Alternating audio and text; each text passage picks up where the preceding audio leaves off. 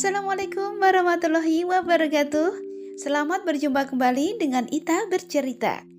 Oh ya, siaran ini juga bisa loh dinikmati di linimasanews.com. Semoga kabar sahabat Ita bercerita dalam kondisi sehat, bahagia, dan terpenting dalam keadaan taat kepada Allah Ta'ala. Amin ya Robbal 'Alamin. Sudah adakah yang menanti-nanti segmen cermis? Iya, saya saja nih sepertinya yang kegeeran. Kisah kali ini kenangan saat saya menjadi motivator remaja ala-ala ya, awal tinggal di Jakarta dulu. Oke, yuk kita simak. Ada apa? Peserta daurah sampai pingsan. Waktu itu, saya mendapat amanah mengisi agenda keputrian di sebuah SMK swasta. Letaknya tidak terlalu jauh dari rumah. Saya menyanggupi. Toh mendapat amanah tidak bisa dialihkan, bukan? Sebagai perwujudan pelaksanaan kewajiban berdakwah. Pokoknya tidak bisa mundur saat itu. Maju saja belum kok mundur. nah, agenda keputrian dijadwalkan saat murid lelaki melaksanakan sholat Jumat. Saya dan tim datang ke sekolah tersebut 30 menit sebelum acara. Menyiapkan waktu untuk cek sound dan lain-lain. Kami hanya berdua. Audiensnya semua siswi yang beragama Islam dari kelas 10 sampai kelas 12. Terbayang ya banyaknya peserta. Tepat saat murid lelaki mulai keluar kelas menuju masjid, panitia sekolah yang terdiri dari beberapa anak rohis menemui kami. Kami koordinasi sebentar membahas acara di ruang mana, jangkauan suara, sound system, dan lain-lain. Betapa bahagianya saat salah satu siswi tersebut begitu bersemangat menjelaskan pada kami. Wow, cerdas. Gaya bicaranya lugas. Saya menyukai caranya menghandle acara. Ini adalah acara pertama di sekolah mereka.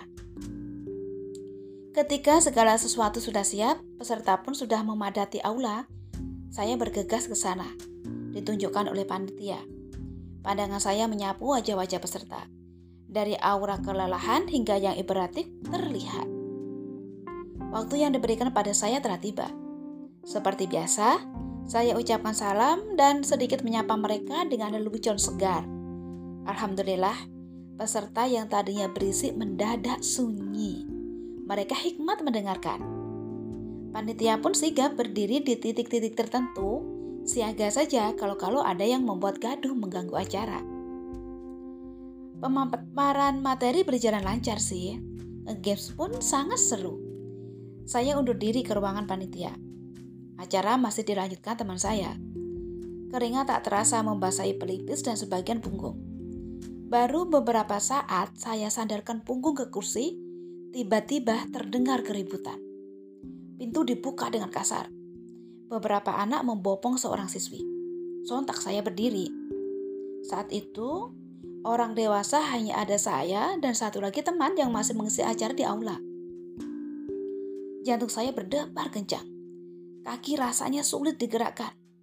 Saya tersadar salah saat salah satu dari mereka menanyakan gimana penanganan temannya. Saya pun segera beralih memandang wajah siswi yang terbaring di situ. Ya Allah, itu adalah anak Rohis yang tadi memimpin persiapan acara. Saya tepuk keningnya. Ya, dia pingsan. Saya longgarkan ikat pinggangnya sembari membaluri dahinya dengan minyak kayu putih. Dia masih belum respon.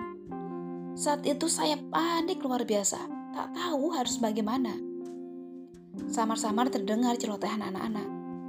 Mereka menginfokan kalau siswi yang pingsan itu memang ya sering pingsan tiba-tiba seperti ya kesurupan mereka bilang.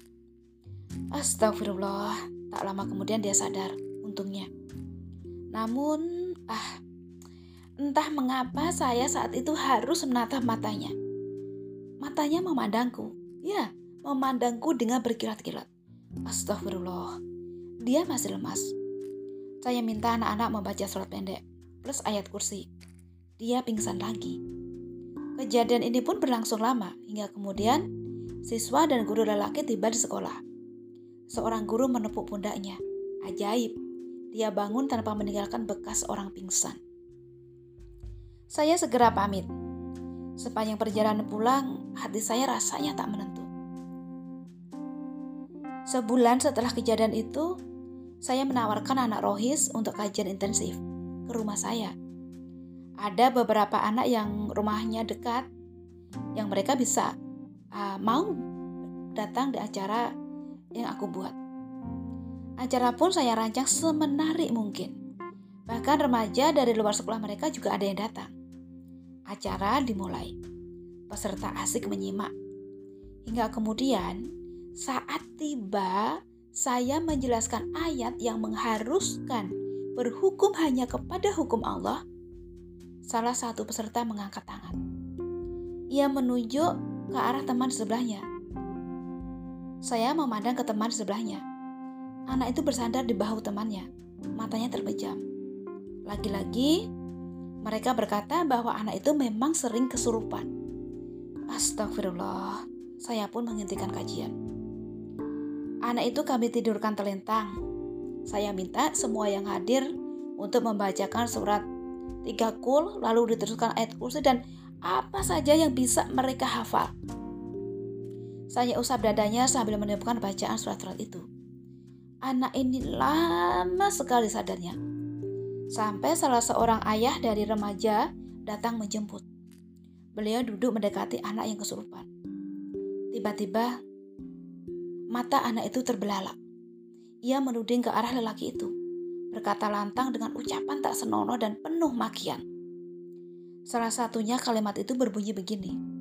Lu aja masih mainin ginian, ngapain lu ikut campur urusan gue? Pergi sana lu. Astagfirullah. Dengan gemetar saya telepon suami. Saat itu suami saya sedang acara, sedang ada acara di luar. Waktu menunggu suami pulang, anak yang kesurupan dan ayah salah satu peserta itu saling berbalas kalimat. Lelaki itu juga um, menyentak jempol kaki anak yang kesurupan. Semakin menjadi ucapan anak itu memaki-maki. Begitu suami datang, ya sebagian gemetarku hilang. Suami mendekati anak itu saya diminta memegangi kepalanya. Suami mulai membacakan ayat rukyah. Saya pun ikut membacanya. Saya letakkan telapak tangan ke dadanya. Saya tersentak. Tiba-tiba ada semacam aliran listrik yang merambat di tangan. Saya langsung angkat dari dada anak itu. Alhamdulillah, tak lama kemudian anak itu siuman. Acara kajian pun, ya yang baru separuh tadi harus segera diakhiri. Dari dua kejadian itu, jujur, membuat saya sempat down. Saya merasa, kenapa sih dengan saya? Ada apa dengan saya? Kenapa ketika saya mengisi kajian, ada saja hal-hal seperti itu yang terjadi? Dan kalian tahu apa jawabannya? Ya, sayang sekali kisah ini sudah habis. Udah ya teman-teman ya seperti itu ya kisah lika-likunya cerita misteri ini. Semoga ada uh, hikmah yang bisa diambil dari kisah yang saya bacakan tadi ya. Atau kalau kalian mempunyai kisah seru yang bisa diambil ibrohnya boleh banget menghubungi saya. Di mana di Facebook Ita Jamari atau di Instagram saya Ita underscore Jamari. DJ Amari. Jangan lupa ya. Semoga bermanfaat. Assalamualaikum warahmatullahi wabarakatuh.